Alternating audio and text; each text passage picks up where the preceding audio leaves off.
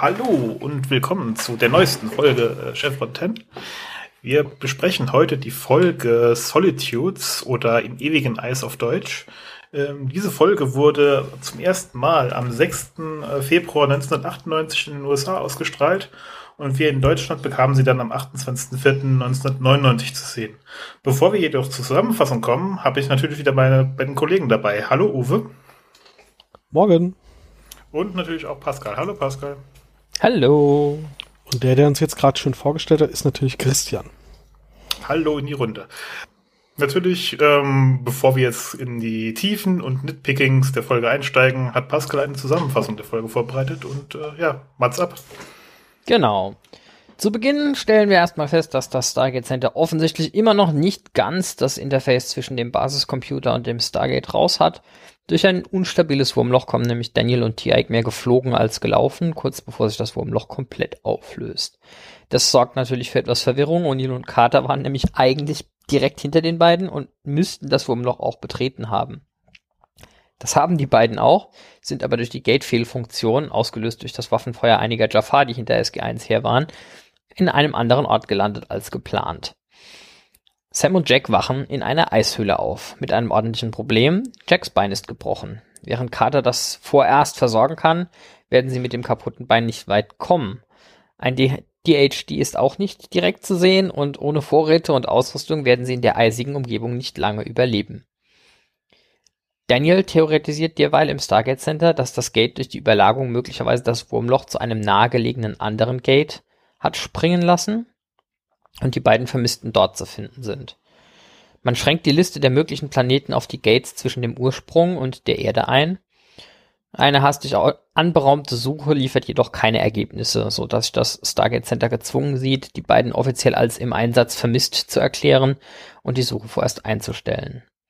In der Zwischenzeit hat Carter das DHD im Eis entdeckt, neben einigen Jafar, die offensichtlich dasselbe Schicksal ereilt hatte, die allerdings weniger Erfolg offensichtlich hatten als Carter bisher, denn sie sind schon lange tot und steif gefroren. Das DHD mühsam freizupicken erweist sich noch dazu als umsonst. Das Gate weigert sich, eine Verbindung herzustellen. Verzweifelt entscheidet sich Carter nach O'Neills wiederholtem Drängen, ihn zurückzulassen, an die Oberfläche zu klettern und Hilfe zu suchen. Doch auch das funktioniert nicht. Oben erstreckt sich eine Eiswüste, soweit das Auge reicht. Eines allerdings hat Carter erreicht. Im Stargate Center bekommt Daniel beim Beobachten der Vibrationen und seismischen Phänomene, die mit einem Gate-Anwahlvorgang einhergehen, einen Geistesblitz. Sie haben einen Planeten ausgeschlossen, den sie nicht hätten ignorieren dürfen. Die Erde. Mittels der seismischen Aufzeichnung der Beben, die Carter beim Versuch, die Erde auszuwählen, anzuwählen, ausgelöst hatte, können sie einen Punkt in der Antarktis ausmachen. Dort hat sich Carter mittlerweile wieder zum Gate und zu O'Neill begeben. Beiden geht es aber zunehmend schlecht. Sie werden jedoch geweckt, als ein Rettungsteam, angeführt von Hammond, sie einsammelt und medizinisch versorgt. Damit endet auch diese Folge schon wieder. Hammond darf den Berg verlassen. Ja, ich glaube, Carter sagt sogar ausdrücklich, oh, Sir, you went through the gate for us. Ja. Äh, sie hat das gar nicht so auf dem Schirm. Also sie kann es ja zu dem Zeitpunkt auch noch gar nicht wissen. Nee, klar. Mhm. Sie denkt noch, dass das, äh, dass sie auf dem Eisplaneten auf Hoth waren oder so. Genau. Ja, irgendein Eisplanet halt, war der erste, der mir eingefallen ist. Äh, wie heißt der andere mit dem Gefängnis? Weiß ich nicht mehr. Egal. ich auch nicht mehr. Naja. Ach, Star Trek hast du es gerade. Ähm, genau, der klingonische Gefängnis. Fünf. Vier, fünf? Ah, ja, gut. Fällt mir, fällt mir. Das wäre ja auch noch eine Idee. Wir sind ja nicht im Star Trek Cast. Ist also nicht so schlimm, wenn wir da keine Ahnung haben. ähm, genau. Doch, Bevor wir uns jetzt noch von, von Fans von anderen Dingern kreuzigen lassen, zurück zu dieser Folge. Also es ist ja eine, ich weiß nicht, eine der, der, der öfter zitierteren Folgen und eine, die tatsächlich trotz der Tatsache, dass relativ wenig passiert, erstaunlich viel Konsequenzen für den weiteren Verlauf der Serie hat. Angefangen natürlich mit dem offensichtlichsten. Es gibt zwei Stargates auf der Erde ja, allein wegen dem, wegen dem Einfluss, den es auf den weiteren Verlauf der Serie hat, ist es, ist es eigentlich eine, eine super interessante Folge. Ja, das auf jeden Fall. Also die, wenn wir die Szenen nicht hätten, äh, die im Stargate Center spielen, wäre es ja wirklich so eine Charakterfolge von den Zweien, die irgendwo alleine gefangen sind. Und äh, wir erfahren ja auch erst relativ spät ähm, beim ersten Gucken, dass es, dass sie in Wirklichkeit schon auf der Erde gelandet sind. Und ähm, ja, im Großen und Ganzen haben wir halt einfach zwei vom Team, die da, also wir erfahren, dass es mehrere Gates gibt, wir erfahren was über die Mechanik, wann welches Gate irgendwie angewählt werden kann und was es da vielleicht noch für Tricks gibt, die man dann ja auch im Laufe der Serie noch benutzt. Und ansonsten haben wir halt einfach äh, unsere zwei Protagonisten, die wir dann halt zusammen ähm, ja an, aneinander wachsen sehen können, sozusagen. Es wird ja sogar aktiv in den USA, dann auch so beworben. Damals gab es ja so, sowas wie Internet nicht großartig zumindest. Äh, und dann wurde in Fernsehzeitschriften natürlich beworben, ja, Carter und O'Neill landen auf einem fremden Planeten, wissen nicht weiter. Was? Die Fernsehzeitschrift hat gelogen. Verrückt. Ja, soll vorkommen. Also bei Springer ist das ja Standard und äh die Folge hier wird tatsächlich für, für viele Leute oft als einer der, der Startpunkte für diese ganze Sam und Jack Geschichte genommen. Also es gab irgendwie schon mal so einen, einen kleinen Seitenhieb in, boah, die Seuche heißt das, glaube ich, auf Deutsch, The Broker Divide. Äh, wo O'Neill irgendwie meint, ja, von wegen, äh, es wäre schade, wenn Carter das, das süße Tanktop nicht nochmal anziehen würde. Ähm, aber das ist tatsächlich das erste Mal, dass äh, O'Neill und Carter irgendwie großartig irgendwo allein miteinander rumhängen, äh, gewollt oder nicht. Und wird auch tatsächlich später, glaube ich, noch ein, zweimal erwähnt in diesem, in diesem Sam und Jack Kontext. Das ist allerdings möglicherweise irgendwie äh, einfach nur mein persönlicher Headcanon von irgendwie als Jugendlicher viel zu viel Fanfiction gelesen. Ja, wobei sie ja durchaus, während sie da am Eis sitzen, sich äh, wirklich auch näher kennenlernen.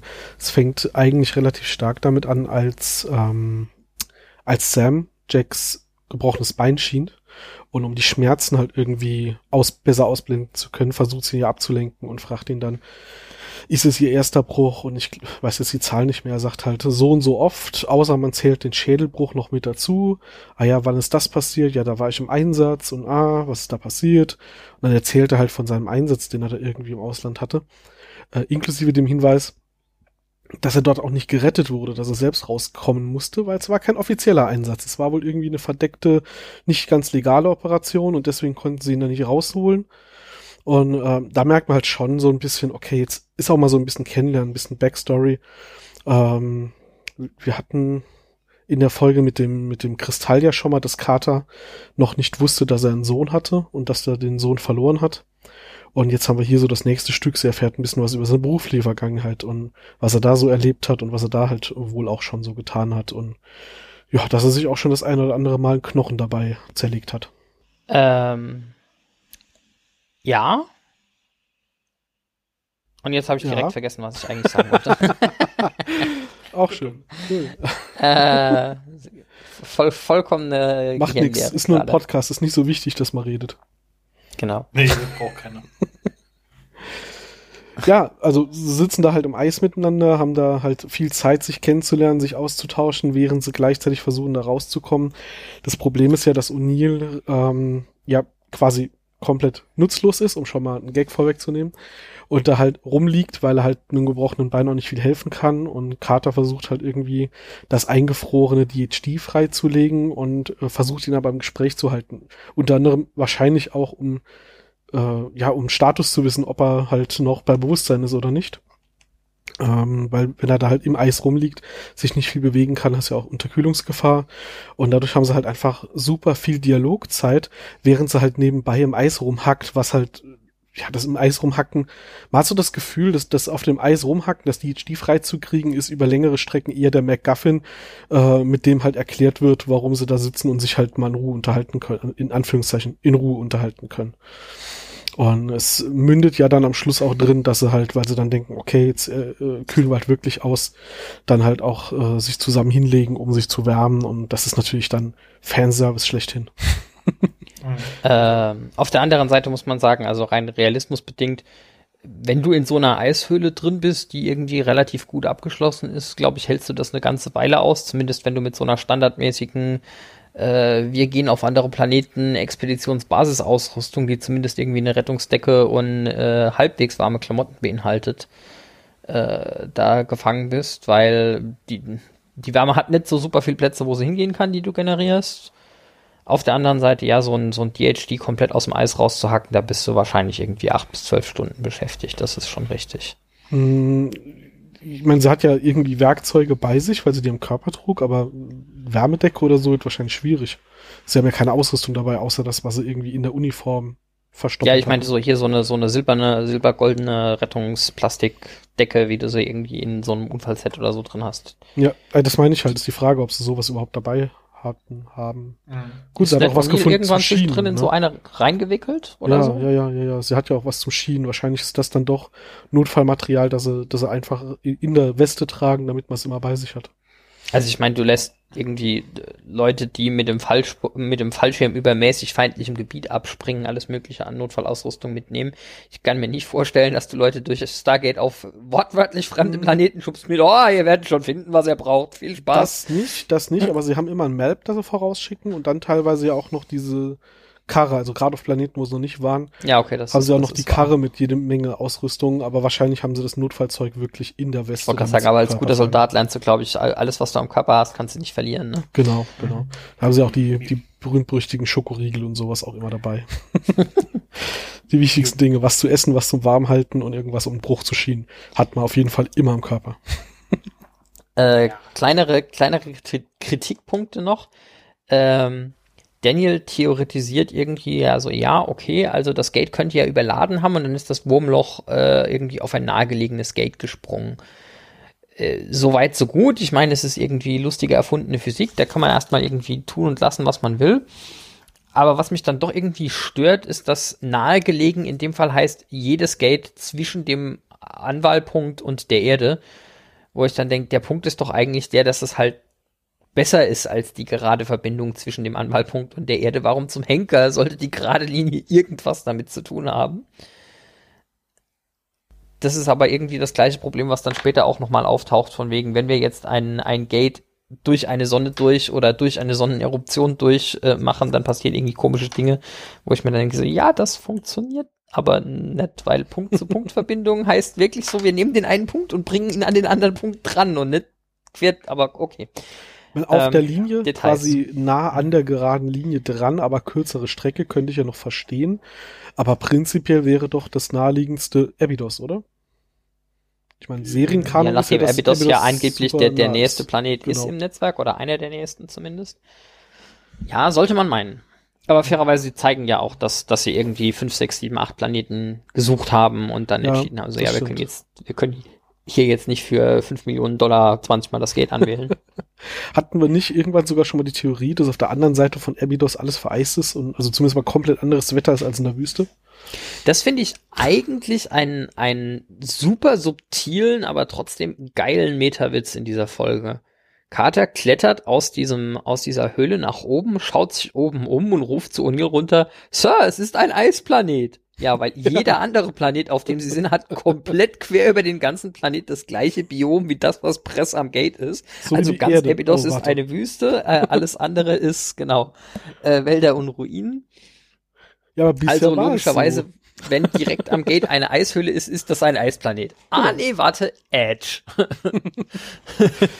ja, das stimmt, das ist ein schöner Metawitz, weil auf allen anderen Planeten aus der Erde ist das ja so, nicht nur der Serie, ja in vielen anderen Sci-Fi-Geschichten auch. Ja, sinnvollerweise stellt man bei Stargate ja meistens da auf, wo man es auch brauchen kann, außer jetzt das in der Antarktis. Ähm, aber ja, möglicher Metawitz. Aber was wir jetzt gerade, da hat mir jetzt gerade ein paar Tickets vergessen, weil ihr, ihr wart so schön im Flow, ich wollte euch nicht unterbrechen. ähm, aber sie, sie scheinen eben der Stargate-Physik in der Folge sowieso noch nicht so ganz eins zu sein, was die Stargate-Physik überhaupt ist. Also abgesehen jetzt davon, dass das Wurm noch springen könnte, aber Daniel ist ja auch nur Archäologe und kein Physiker. Aber Hammond scheint auch zum Beispiel vergessen zu haben, dass das Stargate One-Way ist. Heißt er, äh, als er das, als sie das, diesen Planeten, wo sie waren, nochmal anwählt, ähm, sagt er ja, Sicherheitskräfte bitte bereithalten und äh, als das Map zerstört wird oder angegriffen wird, sagt er bitte Iris schließen, bevor die durchkommen. Ähm, ja, gut, fairerweise, er hat gerade erst eine Fehlfunktion mitgekriegt, bei der das Wurmloch irgendwie durch die Gegend gesprungen ist. Da würde ich mich jetzt auch nicht drauf verlassen, dass beim nächsten Mal, wo das Ding überlädt, nicht andere fragwürdige Sachen passieren. Gut möglich. Ähm, also andere fragwürdige Sachen, ja schon, aber ich brauche keine Sicherheitstruppen im Gate-Raum, wenn ich rauswähle. Also das sollte selbst Hammond inzwischen eigentlich äh, keine Panik mehr schieben. Hätte ich jetzt auch gesagt, aber ich lasse es jetzt mal noch gelten in, äh, in, in einem Disbelief. Aber was immer noch nicht zählt, ist, äh, dass es, der SG1-Code eintrifft, bevor das Stargate auf ist. Ja, das ist aber ein Problem, was sie irgendwie in jeder zweiten Folge, insbesondere in den frühen Staffeln haben. Also ja, das ist, das ist super dumm, aber in der Tat passiert das ist super häufig am Anfang. Ja, sie hätten den Sound wirklich nur vor Walters Spruch legen müssen, wo das Stargate aufgeht. Das hätte gereicht. Ja, ist aber wahrscheinlich beim, beim Schnitt und bei den Effekts irgendwie verpennt, in welche Reihenfolge man mhm. welchen Sound da sein spielt. Ist ärgerlich, aber muss ich ehrlich zugeben, ist mir früher auch nie aufgefallen. Das war mir, nee, so egal. Das macht man erst immer so nitpickt wie wir. Ja. Äh, Abydos sehen wir ja übrigens auch wieder. Also Uhu. zumindest auf, naja, ähm, zumindest im Anwahlcomputer. Als sie den externen Planeten anwählen, ist halt die Adresse von Abydos drin. Ups. Vielleicht ist Abydos einfach das Relay, um überall hinzukommen. Meinst du Durchwahl? Ja, ist, in Wirklichkeit reisen sie, weil sie auf der Erde so wenig Energie haben. Immer wählen sie immer Abydos und schicken dann erst so einen so einen Code durch, dass das Gate dort dann weiter verbindet. Kennst du das nicht? Ach so. Ja, was uns zu einem der anderen schönen Witze dieser Episode bringt, wo Daniel äh, Tiaik anguckt und fragt, was passiert, wenn du deine eigene Telefonnummer wählst? Falsche ja. Person. General Hammond, was passiert, wenn sie ihre eigene Telefonnummer wählen? ja. Merkst du aber auch schön, dass du noch in den 90ern ja. bist. Ein paar Jahre später ging das bei vielen Heimanschlüssen, glaube ich, sogar schon, oder? Wenn du mehrere Kanäle hast und sowas, geht das dann nicht? Das geht. Ja, ja ich glaube schon. aber ja, klar, kriegst ein Gesetzzeichen. Ah. Vielleicht hat ja Roland Emmerich ja doch recht. Es gibt ja nur die One-Way-Stargate-Verbindung und Epidos ist einfach nur dann die Weiterverbindung. Ja, genau. Das, das Erdengate kann immer noch nur Epidos haben. Ja. Ähm, was soll ich denn gerade sagen? Äh, hier, ich nicht. Äh, achso, mit, mit, mit dem Anwählen und Besetzzeichen. Das ist für mich immer noch ein ganz, ganz großes Problem irgendwie in der ganzen Serie. Ähm, ja, wenn in der Arktis das Ding irgendwie wählt, dann vibriert das und dann hast du seismische Aktivitäten. Aber warum zur Hölle vibriert das Gate im Cheyenne Mountain dann auch? Warum gehen auf dem angewählten Stargate irgendwelche Symbole an, während woanders ein Wahlvorgang läuft? Äh, das wird uns auch durch die Serie immer wieder begleiten. Das werden wir noch oft sehen, aber das finde ich immer noch so total schade, weil das, das kriegst du überhaupt nicht sinnvoll erklärt, ohne dass du sagst, ja, in dem Moment, wo ich das erste Symbol drücke, das sind tausende von Gates, die aufleuchten. Beim zweiten werden es weniger. Oh, das finde ich jetzt nicht so tragisch, weil es ist ja das Gate auf dem gleichen Planeten, was ja nicht vorgesehen ist. Also da könntest du ja allein irgendwie so, so einen Energietransfer haben, dass du einfach sagst, okay, äh, da versucht jetzt das Gate irgendwie das, äh, das Stargate-Netzwerk anzuwählen und das Stargate-Netzwerk meldet dann irgendein Feedback. Das kommt aber, weil das andere Gate eigentlich das aktive ist im Moment, teilweise an der falschen Stelle an. Okay, ja. Also das Vibrieren kann man noch erklären, das stimmt. Aber wir haben halt ähm, wir haben hier, was müsste ich die Szene rausgucken, aber ich bin sicher, wir haben hier auch dieses, da gehen die Chevrons an, einfach wegen des Wählvorgangs und das haben wir später halt auch noch. Und das sieht man auch immer wieder, wenn sie irgendwo hinwählen, ähm, dass er halt, also es kann eigentlich nicht sein, dass sie wählen, das Gate geht auf der einen Seite auf und auf der anderen Seite passiert dann dieser Ich werde angewählt Vorgang. Ach so, ja, das hätte ich jetzt, das hätte ich jetzt kreativ geschnitten genommen. Du siehst ja normalerweise nicht beide Enden von diesem Prozess simultan. Das heißt einfach, der, das auf dem Remote Gateway der Anwahlvorgang passiert erst, wenn ich initial schon gewählt habe. Überhaupt hast du ja, auch wenn das oft nicht so dargestellt wird, äh, relativ am Anfang irgendwann mal erklärt gekriegt. Also du bist schon irgendwie fünf bis zehn Sekunden unterwegs von du gehst ins Gate rein, bis du kommst auf der anderen Seite raus. Das ist in der Praxis halt irrelevant, weil das sind zwei verschiedene Planeten. Wer soll die Zeit großartig messen oder wahrnehmen? Aber eine Verschiebung ist da schon drin und die kann ja auch beim Anwahlvorgang drin sein. Hm, muss man im Auge behalten. Also vielleicht habe ich mir es nur so eingebildet, dass das dann immer parallel ist, dass das nie, nie gezeigt wurde. Das kann gut sein. Ja, ich glaube, das haben sie nicht immer ganz schlüssig gemacht und war meistens dann auch irgendwo äh, der Folge geschuldet, wie man es gerade gebraucht hat so, ja, wir können uns schnell bereit machen, Gate-Verteidigung machen oder wir brauchen spontan aufploppende Jafar und das Stargate wählt instant an. Je nachdem, was gerade nötig war. Ja, ja, ja. Aber wir haben ein zweites Stargate. Das ist so ein ziemlich wichtiger, sehr wichtiger Handlungspunkt für bis Ende Staffel 7 auf jeden Fall mal. Nee, sogar Ende Staffel 8. Das wird uns noch sehr, sehr lange begleiten. Ja, das ist richtig. Wobei sie es trotzdem immer wieder verkacken, weil sie natürlich nur den einen, den einen Prop gebaut haben. Äh, sie benutzen ja teilweise das Beta-Gate als aktives Stargate, es hat dann aber halt trotzdem dieses äh, Stargate A als äh, äh, Ursprungspunktsymbol. Und das hier hat ja, ja so einen Kreis mit Punkt oder äh, ja. was das war. Mhm. Doof hier laufen. Aber de, wir, wir, wir haben jetzt schon ein paar Mal gemeckert, also man muss schon sagen, man sieht gerade in dieser ersten Staffel an einigen Stellen, dass die, die Production Values schon die einer 90er Jahre Serie waren, bei der man nicht wusste, ob sie mehr als eine Staffel irgendwie mitnimmt. Das wird dann irgendwie ab Staffel 2 doch deutlich besser, wo sie einfach mehr Kohle hatten, um irgendwie Zeug zu machen und dann halt nicht jedes Mal die Anwahlsequenz für Abydos irgendwie nochmal missbrauchen müssen. Nee, sie haben nur bis zum Schluss immer mal wieder die Nahaufnahmen, wo man sieht, dass es noch aus der Pilotfolge ist. ja, gut. Ja. ja, aber das sind wirklich so Kleinigkeiten.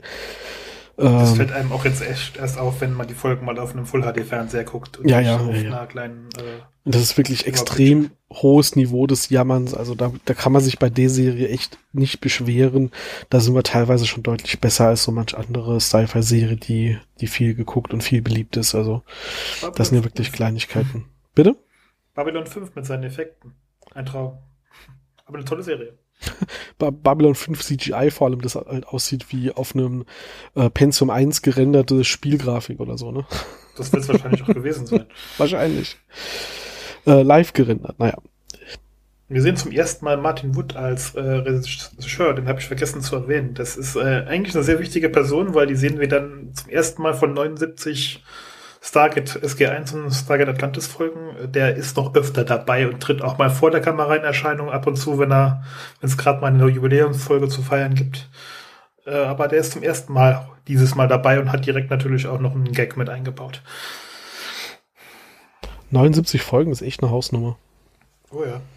Ja, dann haut, dann hau den Gag gerade mal raus. Komm, wenn wir, das schon, wenn wir den Kontext gerade schon haben. Das ist ja hier quasi der Elefantenraum, äh, den wir hinauszögern, weil es halt einfach die, die Hammerpointe ist. es ist halt die Hammerpointe. Also damit wurde in den USA auch ein bisschen Werbung gemacht. Ähm, Carter beschimpft O'Neill äh, während dem Dreh der einer Szene im Eis äh, kurz mal als äh, Mac Useless äh, was natürlich eine schöne, saubere Anspielung auf äh, die frühere Schauspielerei von Richard Dean Anderson ist als MacGyver. Und das war gemeinsam geplant von Amanda Tapping und äh, Martin Wood, um Richard Dean Anderson einfach mal zu verwirren äh, mit einem schönen A Anspruch und äh, ihn einfach mal in die Pfanne zu hauen. Da, darf ich das mal einmal komplett rezitieren, was er da gesagt das hat? Das ist einfach toll. Also für alle, äh, die sowas auch gerne sehen, wir werden, wenn ich es nicht wieder vergesse, äh, in die Shownotes auf jeden Fall einen YouTube-Link packen, weil es gibt zum Glück diesen Outtake äh, im Internet. Und die Situation ist halt, also Martin Wood hat wohl vorher die Ansage gemacht, ja, wir müssen hier das komplette Set einfrieren. Es muss super kalt sein. Bitte nutzt jede Gelegenheit, um Spaß zu haben, damit wir hier bei Laune bleiben. Und das haben sie auch gemacht. dann ist, ist das diese Szene, wo Carter auf dem DHD rumhackt, um das Eis wegzukriegen. Und O'Neill hat dann halt die Zeile, I don't know what to do. Und sie reagiert mit, What? You spent seven years on MacGyver and you can't figure this one out. We got belt buckles and shoelaces and a piece of gum. Build a nuclear reactor for crying out loud. You used to be MacGyver, MacGadget, MacGimmick. Now you are MacUses. Dear God, I'm stuck on a glacier with MacGyver. Ich lach mich so kaputt jedes Mal, wenn ich das sehe. und ähm, das Schöne ist, es war halt äh, hinreichend, also in dem Video in dem Ausschnitt, in dem, dem Outtake, äh, sieht man, wie sie halt so rantet und er danach einfach nur so fragend in die Kamera und zu, zu, zu, zu Crew guckt, so, was ist denn jetzt los? Braucht die eine Pause oder was? Und ähm, ich habe noch einen zweiten Link, den ich mit reinpack von einem Panel auf der FedCon, ähm, wo Amanda Tapping davon halt erzählt. Und sie war ja, ich meine, Richard Dean Anderson war zu dem Zeitpunkt schon ein Star und sie war gerade noch mitten in der ersten Staffel einer Serie und sie war halt unbekannte, zwar Hauptdarstellerin, aber ja. Und vor ihr stand halt Richard Dean Anderson und sie hatte da einen gewissen Respekt davor. Und äh, nachdem sie das rausgehauen hatte, hatte sie echt Schiss und ist beim Mittagessen zu ihm gegangen und hat gefragt, ob das okay war, weil sie echt Angst hatte, dass sie dafür gefeuert werden kann von ihm. ähm, beim Essen muss es dann wohl so gelaufen sein, dass sie gefragt hat, ist das, war das okay, war das schlimm? Und er hatte dann einfach nur so ein Dead Stare gegeben. Also die scheinen auf jeden Fall viel Spaß gehabt zu haben an dem Dreh und vor allem an dem Tag. Offensichtlich. Äh, super. Also ja, wie gesagt, die zwei Links habe ich hier schon in unseren internen Shownotes. Ich werde sie versuchen, mit rüber zu kopieren. Und liebe Zuhörer, wenn sie nicht da sind, haut den Uwe. Ja, sehr gerne. Sie ist schon kommen, Shitstorm auf Twitter wegen vergessenem Link. Komm, die Leute, die das gucken wollen, finden das alleine. Na, du weißt doch, wie faul Podcast-Zuhörer sind. Auch wieder wahr. Was haben wir denn noch so? Ach ja, hier, Dan Shear ist zum ersten Mal dabei. Also unser lieber Sergeant Seiler, ähm, oder wie Uwe ihn so schön betitelt hat, äh, der Red Shirt von Stargate, der aber irgendwie trotzdem überlebt. Ähm, dazu muss man wissen, der ist eigentlich der Stunt-Koordinator von Stargate. Heißt, er koordiniert wirklich alles, was da so läuft, aber er hat halt auch Bock, manchmal selbst mitzuspielen. Und das wird halt gerne mal etwas ähm, aufs Korn genommen. In der Folge hier jetzt noch nicht so. Aber später ist er dann auch der Mann fürs Grobe, heißt, wenn mal irgendwo was durch, irgendein Schauspieler mal durch die Luft fliegen muss oder irgendwas durch die Luft fliegen muss, dann ist es er. ja, insbesondere auch nicht nur, wenn irgendwas durch die Luft fliegen muss, sondern wenn man spontan Platz für einen visuellen Gag im Hintergrund hatte. ja. Das auch, ja. Eine meiner Lieblingsszenen, zu der wir später noch kommen in der späteren Folge, ist tatsächlich, oh mein Gott, die radioaktive Strahlung im Stargate-Raum, sie steigt. Oh mein Gott, das kann man ja kaum noch überleben hier. Irgendjemand muss da reingehen und das abschalten. Und Carter dreht sich halt rum zu Seiler. Seiler, tun Sie was. Und Seiler muss halt da reinrennen und das ausschalten und wird dann nachher in der Trage rausgetragen. Also das ziehen sie wirklich als Gag durch, dass quasi immer, wenn im Stargate-Raum jemand ähm, ja in die Luft fliegt, durch die Luft fliegt, einen Stromschlag kriegt oder sonst was, ist es halt immer Sergeant Seiler. yep. Da kommt er auch nicht mehr raus. Wobei, ich meine, ich habe ich hab in die Shownotes geschrieben, er ist quasi ein Redshirt, das überlebt. Nachdem ich ja auf Pascals äh, mehrmalige Empfehlung hin ähm, vor kurzem endlich mal Redshirts gelesen habe, das Buch, muss man ja sagen, eigentlich ist er ja ein Protagonist und der Narrativ beschützt ihn oder so. Ja, genau. Für, für, für jeden, der das jetzt nicht versteht, liest das Buch, es lohnt. Es war jetzt dann eher Star Trek, aber egal. Der Schauspieler spielt aber auch noch ähm, bei MacGyver natürlich mit. Das war ja irgendwie klar, ne? Äh, und äh, man ke kennt ihn nicht unbedingt, aber er macht da auch mit. Er hat auch die Stunts bei X-Men-Filmen zum Beispiel gemacht, bei Arrow, ähm, bei 2012 hat er mitgespielt und bei äh, iRobot. Also er kam schon noch ein bisschen rum, der war da so halt in seinem Berufsfeld unterwegs und hat Stunts gemacht.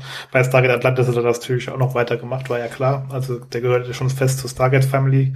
Aber wenn dann noch andere Filme irgendwo in der Nähe von Vancouver gedreht wurden, dann war er dann wahrscheinlich auch am Start.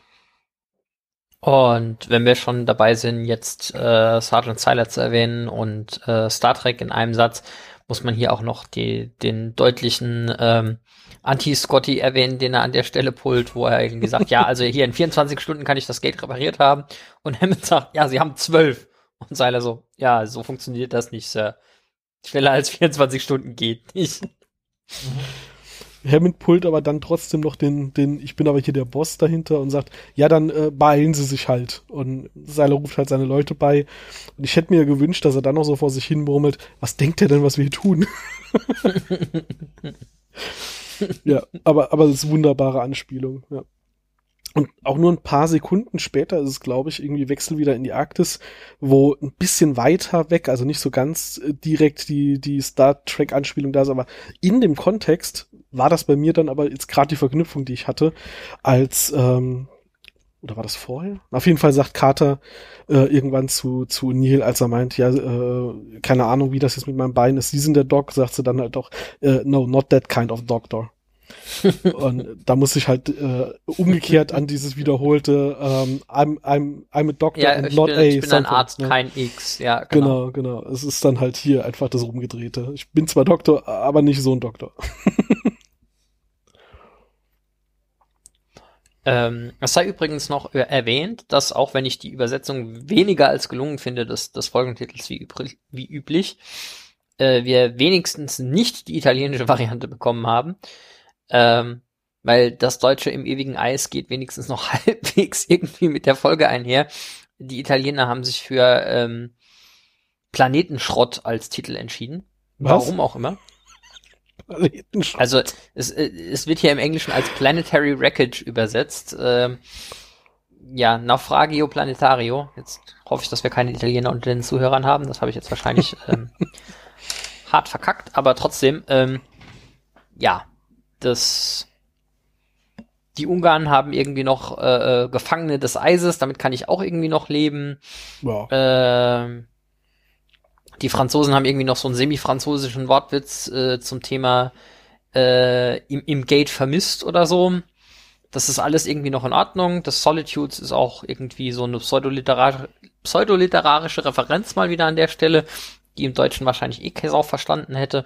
Von daher im ewigen Eis ist in Ordnung. Es hätte schlimmer sein können. Ja, das auf ja. jeden Fall. In der Tat. Ähm, wie schnell kommt man eigentlich von Colorado in die Antarktis? Das ist um die Frage Ecke. für einen Freund. Das ist direkt um die Ecke. Das kann nicht weit sein. Ähm, da muss ich Ihnen lassen. Ich, äh, Daniel kriegt ja die Idee mit dem, ähm, mit dem Erdbeben und dann nachgucken, als Carter das zweite Mal versucht, irgendwie ähm, die Erde anzuwählen. Und danach sammelt Carter irgendwie noch ihre Ausrüstung, klettert irgendwie an die Oberfläche, was sie ja wahrscheinlich auch nicht gerade in der Viertelstunde macht, kehrt zurück zu O'Neill, wird dort bewusstlos und liegt da offensichtlich schon mehrere Stunden so dreckig, wie es ihr danach geht, weil in dem Zustand, in dem sie dann am Schluss ist, ist sie sicherlich nicht irgendwie 500 Meter an die Oberfläche hochgeklettert oder so. Und dann erst werden sie gerettet. Also ja, das ist stramm wenig Zeit. Also ich würde mal behaupten, wahrscheinlich haben sie sich irgendwie um einen Faktor zwei vertan oder so. Aber es ist jetzt nicht so, als hätten sie dahin teleportiert. Mm, nee, das, was war jetzt ganz der Punkt. Ähm, dass da Hammond und äh, Daniel irgendwann auftauchen, geschenkt also Hammond vor allen Dingen irgendwann Auftrag geschenkt. Aber die USA haben ja jetzt nicht nur in Colorado einen Stützpunkt. Heißt, irgendein Rettungsteam wird mit Sicherheit dort früher ankommen als Hammond selbst. Und äh, in der Folge wird uns sehr suggeriert, dass Hammond gleichzeitig mit dem Rettungsteam eintrifft. Obwohl sie Minimum mit einem Tag bis darunter brauchen. Selbst wenn sie jetzt Überschall fliegen würden. Ähm, die Frage, ob halt deine, ob die Antarktisstation normalerweise einfach mal ein Rettungsteam auf Standby hat, weil also no normalerweise ist da ja keiner, den du retten könntest. Also ich meine, normalerweise weißt du ja, wenn irgendjemand vorhat, irgendwie in die Antarktis zu gehen. Ich habe einen Vorschlag zur Güte. Ja, mhm. bitte. Wir sehen ja vorher, die sind in einer Höhle. Gut, es sieht dunkel aus. Wir wissen nicht, ob draußen Tag oder Nacht wirklich ist, aber äh, die müssen ja erstmal da einen Zugang schaffen. Vielleicht das Rettungsteam vor Ort und braucht dann halt noch eine Zeit, bis sie sich durchs Eis gebuddelt haben und bis dorthin ist Hammond halt da. Aber bis du so einen Höhleneingang in der Eiswüste gefunden hast, kann dauern, das glaube ich sofort. Ja, okay. ja, oder halt einen geschaffen. Ich meine, das ist ja, ja. Es war ja einer da, aber ja gut, ah, okay. damit könnte ich leben. Das könnte, es wird halt nicht weiter erklärt, aber so könnte man sich zurechtbiegen. ja, es war mit Sicherheit nicht die Absicht, aber ich lasse es gelten. Ähm, wenn wir aber gerade schon noch beim Absturz von Carter waren, also, beziehungsweise Carter klettert ja aus der Höhle raus und es ist wohl auch so, dass dieser Absturz oder wie dieser abkackt, war keine Absicht. Aber sie haben es halt trotzdem drin gelassen, weil es halt gepasst hat. Also die, die, die rutscht ja da irgendwann mal von der, von der, von dieser Eiskletterpartie ein bisschen weg. Und äh, das war wohl irgendwie nicht so ganz absichtlich von Amanda Tapping. Ja, ist ja ähm, bekanntes, eigentlich schon Trope in, in der Film- und, und Seriengeschichte, dass so mitunter ein paar der besten Szenen in verschiedenen Filmen und Serien einfach gar nicht so geskriptet waren, dann entweder spontan entstanden sind oder halt durch Missgeschicke und die haben halt einfach so gut gepasst, also da haben wir sie drin gelassen. Mhm. Im Positiven wie im Schlechten, also ich ja, meine, ja. wir haben, wir haben, wir haben Stormtrooper, die gegen eine Wand, äh, gegen eine, gegen eine Tür rennen. Das ist natürlich irgendwie ungünstig. Aber es gibt ja auch die berühmte Szene von, von Gandalf, wo er irgendwie im, äh, in Bilbos, was Bilbos Haus? Ich glaube, in Bilbos Haus sitzt. Ja. Und, oder geht und sich da halt richtig hart den Kopf andeppert. Und das war halt einer von 20 Takes und sie haben halt den eingenommen, weil sie gesagt haben, das passt so gut, das, das muss so sein. Mhm. Und, ähm, ja, also das, das hat man ja immer mal wieder, dass man das dann so feststellt. Und dann haben wir hier jetzt auch mal einen. Wir können noch zum Technischen ein bisschen kommen. Das wird ja in der Folge dann doch ein bisschen erklärt, dass das DHD äh, ja unseren Stargate-Computer immer überschreibt. Ja. In irgendeiner Form. Egal wo, also egal wo es ist, das wird ja später in der Serie nochmal relevant. Wenn ein DHD da ist, ist unser Stargate-Computer quasi offline. Ja, wenn du ein DHD hast, was voll funktionsfähig ist und nicht seit 10.000 Jahren irgendwie keine Batterie mehr hat, Das und etc. pp. Also das, dass das jetzt nie mehr einwandfrei funktioniert unter den Umständen, ja, okay. Ja, ja lasse ich auch gelten, auf jeden Fall. Ähm, auch wenn es vielleicht am Anfang auch jeden vorgesehen war, aber es ist egal. Das passt auf jeden Fall im Serienkontext gut rein. Ich meine, hast du mal irgendwie versucht, einen C64, der seit äh, 20 Jahren irgendwo steht, mal nochmal anzuschalten? Da kannst du froh sein, wenn das Ding bootet, geschweige denn so tut, wie es soll. Ist aber wahrscheinlicher, als wenn ich das mit einem äh, 10 Jahre alten Laptop versuche. Das ist richtig. Da sind die, die, die Dinger noch größer und deshalb weniger anfällig. Aber das ist ein komplett anderes Thema, das wir jetzt nicht aufmachen wollen. Entschuldigung, dass ich davon angefangen habe. Kein Problem. Das, Dar dafür äh, müsst ihr einen anderen Podcast schauen oder hören. Genau, dafür müsst ihr einen anderen Podcast schauen. Ähm Für solche Themen haben wir ja auch lustige Nerd-Podcasts, sogar aus dem Saarland. Und wir sind doch keine Nerds, also bitte. Im Leben nicht. Ähm, aber wir haben damit ja, also wenn, wenn man jetzt mal die Prämisse hinnimmt, dass das äh, DHD hier ja dann lange rumsteht und eventuell defekt ist, ähm, dann haben wir ja tatsächlich auch doch mal noch äh, antike Technologie, die kaputt gegangen ist ohne Blut. Mhm. Wir hatten, mhm. wir hatten ja das Thema, antike Technologie hält Jahrtausende, ist gar kein Problem. Aber äh, DHD einmal komplett tief zu gefrieren, scheint dann doch die Funktion so ein bisschen zu beeinträchtigen. Ist ja irgendwie schade, aber na gut. Nee, kann ich mir ja auch vorstellen, wenn man bedenkt, dass die, äh, also wir haben ja, also die, diese komplette Technologie, die auf Kristallen basiert, ist ja bis zum Ende der Serie Magie. Bis zum Ende der Serie wird's nicht erklärt ah, das sind Kristalle und Kristalle sind hier unser Wunderding, da, die kann man programmieren, da kann man Daten drauf tun, sie können Energie leiten, erzeugen, wie auch immer. Es gibt für alles einen Kristall in dieser Welt. Aber wenn ich mir vorstelle, dass ich so ein IDHD habe, in das eventuell Wasser reingelaufen ist und das ist dann auch noch gefroren, dann habe ich ja quasi einen weiteren Kristall da reingebracht, der die Konstellation dadurch verändert. Nee, das ist mein Ernst. Also das kann ich mir mhm. durchaus, das kann ich mir durchaus herleiten, sogar in der Logik der Serie, warum das Ding, wenn es gefroren ist, äh, eventuell Probleme hat. Also die bestehenden Kristalle sollten, sollten sich dadurch nicht äh, gestört fühlen, aber. Also jetzt sei mal entgegen meiner Aussage von eben, ich wollte damit nicht anfangen, äh, darauf hingewiesen, prinzipiell basiert unsere derzeitige Computertechnologie auch auf Kristallen, halt auf äh, okay. Siliziumkristallen, aber trotzdem. Aber, aber etwas anders als ich habe hier ein ähm, keine Ahnung, ein, ja. einen ge geometrischen roten Kristall. Und wenn ich du will nur sagen, bloß weil gefrorenes Wasser auch eine Kristallstruktur hat, macht die nicht notwendigerweise irgendwas mit den anderen Kristallen, aber okay. Die leitet dann auch die Energie, ja, ist okay. Lost. Ja, ja, ja. Ein bisschen. Aber die Antiker selbst überleben diese tiefgefrorene Geschichte, ja. Uh, Spoilers.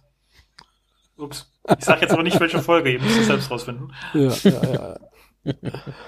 Aber die überleben es. Ja, die haben kein Problem. Ja, wobei das DHD ja auch wieder funktioniert, wenn es dann erstmal aufgetaut ist. Hm. Ja. Es fehlt also nur die Heizung. Genau. Es darf nicht so kalt sein. Das DHD war vielleicht auch gar nicht kaputt, das war nur im Standby, weil ist so kalt hier. Gehe ich mal in Energiesparmodus. Ja, gut verständlich. Ja. Ähm, wobei das natürlich, also wir hatten das ja schon mehrfach äh, vorher thematisiert, äh, Goa'uld haben über die Erde geherrscht, haben nie das zweite Gate gefunden und so weiter. Und wir hatten, glaube ich, als wir das Thema in einer der ersten Folgen hatten, schon mal angedeutet, aber hier finden wir ja sogar noch Jafar im Eis. Stellt sich natürlich die Frage, wie die dahergekommen sind. Ja, wir hatten, glaube ich, relativ am Anfang schon mal diskutiert, dass das einfach von vorne bis hinten relativ schwachsinnig ist und keinen Sinn ergibt. dass einerseits die, die Goa'uld zwar offensichtlich dieses Gate anwählen konnten, aber andererseits es nie für nötig gehalten haben, mehr als zwei Jafada durchzuschicken. Ähm, wenn sie sonst bei jedem kleinen Pups, der ihnen passiert, erstmal so, ah, oh, okay, jetzt nehmen wir so einen Hatak und 400 Jafar und äh, gib ihm. Gut, vielleicht hat aber auch Ra einfach entschieden, okay, ich habe zwei Goa'uld durch, äh, zwei Jafada durchgeschickt, die haben mir per Funk mitgeteilt, ja, ist blöd, bin hier in der Eishöhle, und äh, DHD ist kaputt und dann hat Ra gesagt, gut, war schön euch gekannt zu haben, hat Skate abgeschalten und hat schon überlegt, hm, gehe ich jetzt das Skate dort rauspopeln oder bringe ich einfach ein neues mit? Ich meine, so wie Ra bisher charakterisiert wurde, vielleicht ist er einfach dann äh, mit einem Gate an Bord äh, nach Gizeh geflogen und hat das dort abgeladen. ähm, aber hatten wir nicht gesagt, dass ähm, die, die Jafar, die da gekommen sind, eigentlich ähm, so nachdem man in Ägypten das, das Gate begraben hat, hergekommen sein müssten? Mit, stimmt, das also war das ist halt der Punkt, an dem es irgendwie ja. kaputt geht. Ja, Also stimmt. ja, man hat in Ägypten irgendwie das Gate begraben und dann sind keine Goa'uld mehr durchgekommen, außer denen, die, in Atl die, die, die durch das äh, Antarktis-Gate kamen und außer denen, die die diversen äh, Kulturen aus dem menschlichen Mittelalter oder dem alten Rom oder sonst wie entführt haben. Ja, ja, ja, ja. ja. Äh, Hm. w- ja. Ja, es Ich war halt geklärt, Problem. was das erste Gate war. Und ja, es ist einfach, genau, es ist, es geht kaputt. ja. Ja, okay, das ist schwierig, das stimmt. Es wurde halt in Kanon nie geklärt, wie das richtig laufen soll. Ja. Gehen wir mal davon aus, dass das in Gizeh, dass, also dass das eine Arktis das ältere ist, dass die ähm, Antiker damals schon also das Gate-Netzwerk gebaut haben, da hingestellt haben und das Gizeh hat wahrscheinlich Ra mitgebracht. Wir wissen ja auch, dass Goa'uld Gates zumindest verändern und manipulieren können. Sie können zwar keine Gates bauen oder wir haben es zumindest nie erlebt, aber sie können ja durchaus, ich meine, Baal kann später auch Gates umprogrammieren und so weiter. Und zumindest das auf der Erde und das auf Abydos haben ja als Anwahlsymbol vielleicht versehentlich, aber vielleicht auch mit Absicht, weil es dann so geändert wurde, eine Pyramide mit einmal einer Sonne und mit einmal drei, drei Monden. Äh, Ja, Zwei Stimmt. Monde müsste es doch sein oder so. auf Abydos waren es doch drei Monde, oder war es die Sonne und zwei Monde? Ich weiß es Wie viele Monde mehr. hat Abydos? Drei. Also eigentlich, Ich ja, glaub, es war weiß, die- nur der Erdmond ist. Aber ja, Ja, dreimal dasselbe. Aber In-Story meine ich jetzt. Also dort haben wir die Ja. Pyramide mit drei Monden als Symbol für Abydos und bei der Erde haben wir die Pyramide mit einem Mond. Und da kann ich mir durchaus vorstellen, dass äh, Ra gesagt hat, hier meine zwei Stammplaneten hier, denen gebe ich jetzt Symbole, die für meine Göttlichkeit mit meiner Pyramide stehen und so weiter. Damit hätte man vielleicht gerade auch miterschlagen, warum bei den beiden irgendwie die Pyramide eine Rolle spielt, während bei allen anderen das halt äh, völlig irrelevant ist, äh, was da für Bauten auf dem Planeten sind. hm. ja, kann man, kann man gelten lassen. Ja, man muss sich Dinge halt auch einfach mal ein bisschen zurechtbiegen. Mhm. aber dann ist aber die Frage, wieso das äh, Gate an der Antarktis kein äh, Universe Gate ist. Aber ich vermute, die gab es damals einfach von der Idee her noch nicht. Nee, die wurden ja viel später erst, äh, nee, viel früher. Das, der Universe Gates waren die ersten Gates. Das waren die ersten. Nee, die Antiker haben später auf der Erde halt eins von dem Netzwerk abgestellt und Ra hat einfach nur ein zweites aus dem gleichen Netzwerk dahin gebracht. Okay. Das passt für mich. Ja. Ist, ist okay. Ich wollte es nur mal erwähnt haben. ja, ja, ja, ja. Die Universe Gates, die wählen ja auch ganz anders. Ja, da dreht sich ja auch alles. Genau. Das, das, haben wir ja, glaube ich, schon mal gehabt. Das haben sie festgestellt, dass das dann, wenn Sand ist, doof ist und deswegen haben sie später weniger bewegliche Teile reingebaut. Ach so, quasi Update. Genau. Hm. Wir sind ja von, das ganze Gate dreht sich über, es gibt einen drehenden Ring zu, in äh, der Pegasus-Galaxie sparen sie sich das mit dem Drehen komplett. Ja, Mechanik, die kann kaputt gehen. Ja, Vor allen Dingen im All. das komplette Ding hat, äh, warte, neun Chevrons, also insgesamt zehn bewegliche Teile. Mhm. Die willst du vermeiden. Vielleicht, vielleicht war das auch die Erfahrung mit dem Antarktis Gate. Wurde zu kalt. Ist eingefroren, kann sich nicht mehr drehen. Genau. Genau, der, der, der Ultra-Supra-Leiter, der keine Ahnung wie viel Energie durchleitet und dabei leider nicht, nicht warm genug wird, ums Eis zu schmelzen, steckt fest.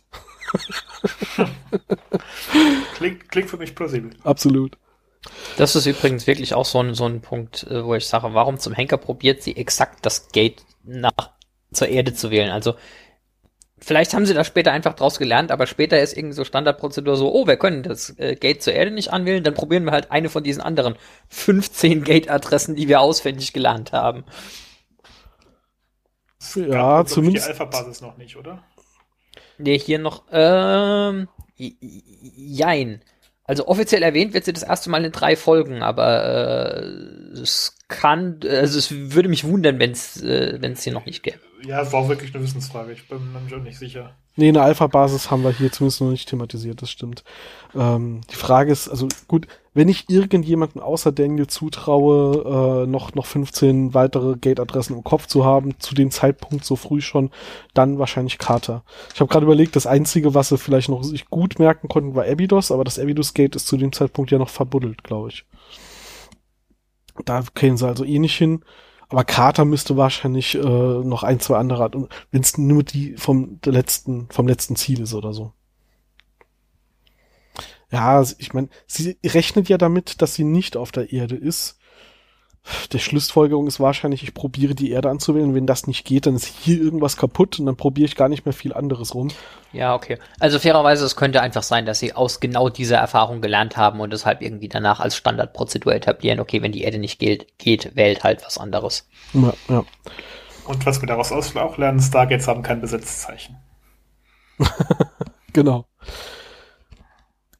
Gut, kommt das irgendwann noch mal vor, außer wenn irgendwie, ähm, ähm, ähm, ähm, wie heißt der, Anubis ein Gate dauerhaft aktiv hält oder so, dass man, dass sie merken, wir können irgendwas nicht anwählen?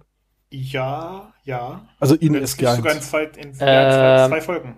Ich wollte gerade sagen, tatsächlich benutzt Daniel das am Ende dieser Staffel, um nicht drauf zu gehen. Weil er, weil er exakt dieses Problem hat, wenn ich so drüber nachdenke. Wir, wir, wir, wollen- wir wollen ja noch ein Bier trinken. Natürlich geht der nicht drauf. Das schon, weil, weil, das schon, er hat aber am Ende der Staffel genau das Problem, dass er an einem Gate sitzt, das nicht das Stargate Center Gate ist, aber trotzdem die, die Erdkoordinaten in dem Moment hat. Und deshalb wählt er die, die, die Alpha-Site an, um, um abzuhauen. nee, was ich meinte ist, haben wir, haben wir schon mal gesehen, wie sie, oder sehen wir häufiger, dass sie irgendwo hinwählen und das dann gerade nicht geht, nur weil die andere Seite aktiv ist. Aus der Perspektive des Wählenden. Ich glaube, das kommt selten vor.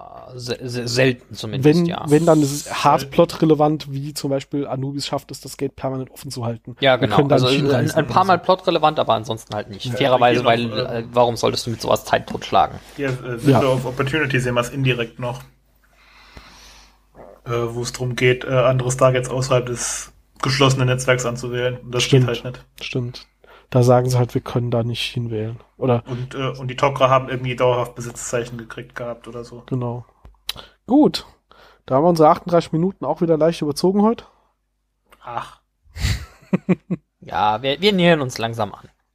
Aber ich denke, das war's zu der Folge. Ich habe gestern noch Ja. äh, getwittert, der häufigste Satz in einem Serienpodcast ist ja, äh, ach, in der Folge, da passiert nicht viel, da gibt's gar nicht so viel erzählen, als Einleitung für eine Stunde über diese Folge reden. ähm, das Problem haben wir jetzt ja hier nicht unbedingt. Also hier ist ja wirklich sehr viel passiert. Wir haben sehr viel gelernt, was äh, in Zukunft noch relevant wird über Wurmlochphysik. Das benutzen sie noch mehrfach, ähm, einmal auch um die Erde zu retten, unter anderem. Äh, mindestens einmal. Äh, über, wir haben Seiler kennengelernt. Ähm, wir haben herausgefunden, dass äh, Carters total äh, irritierend findet, dass sie mit MacGyver arbeitet, der aber irgendwie nichts geschissen kriegt.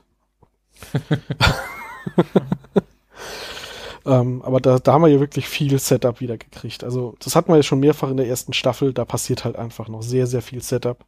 Mit dem guten Spagat zwischen wir bauen Welt auf und erzählen trotzdem aber spannende Geschichte der, im gleichen Moment, ohne dass es langweilig wird. Kann man nichts sagen. Also für mich auf jeden Fall eine der äh, besten Folgen in der ersten Staffel mindestens. Ähm, sehr schön inszeniert, sehr schön gemacht. Mir ist nicht aufgefallen, dass die einfach nur ein Stage-Set eingefroren haben. ich würde den glauben, dass sie da irgendwo ins Eis gegangen sind. Ich bin aber auch relativ einfach zu beeindrucken, was das angeht, das Visuelle. also mir hat sie gefallen. Ja, sie war halt wichtig. Also sie hat halt so ein bisschen diese Fremdschäden-Momente für mich drin gehabt, wo Carter halt irgendwann äh, Sarah nachgespielt hat, also als O'Neill da so halb im Delirium rumgelegen hat. Aber andererseits, ich meine, das macht es ja auch wiederum authentischer.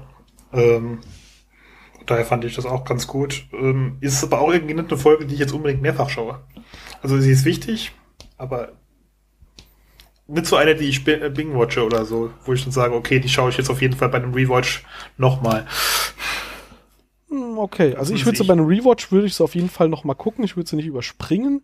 Sie gehört aber nicht zu den Folgen, die ich, wenn ich einzelne Folgen mir rauspicke, anspringen würde. Das stimmt, weil dafür dafür hat sie dann doch nicht so viel ähm, wiederholbar wertvolles zu sehen. Das stimmt. Gut, dann hören wir uns in 14 Tagen noch mal. Oh dann ja. mit dem Thema. Contraria! Ach ja, wunderbar. Wir lernen Haaland cool. kennen. Das wird schön, ja. Das ist auf jeden Fall äh, nochmal eine sehr, sehr witzige, sehr, sehr schöne Folge, ähm, wo man nochmal den, den Aspekt auf jeden Fall sieht, dass Stargate auch sehr viel Humor zeigen möchte und darstellen möchte. Oh ja. Bis dahin bitte gerne, wie immer, kommentieren. Wir freuen uns über euer Feedback auf allen Kanälen. Guckt viel Stargate und bis in zwei Wochen. Ciao, ciao. Jo, bleibt gesund. Tschüss. Tschüss.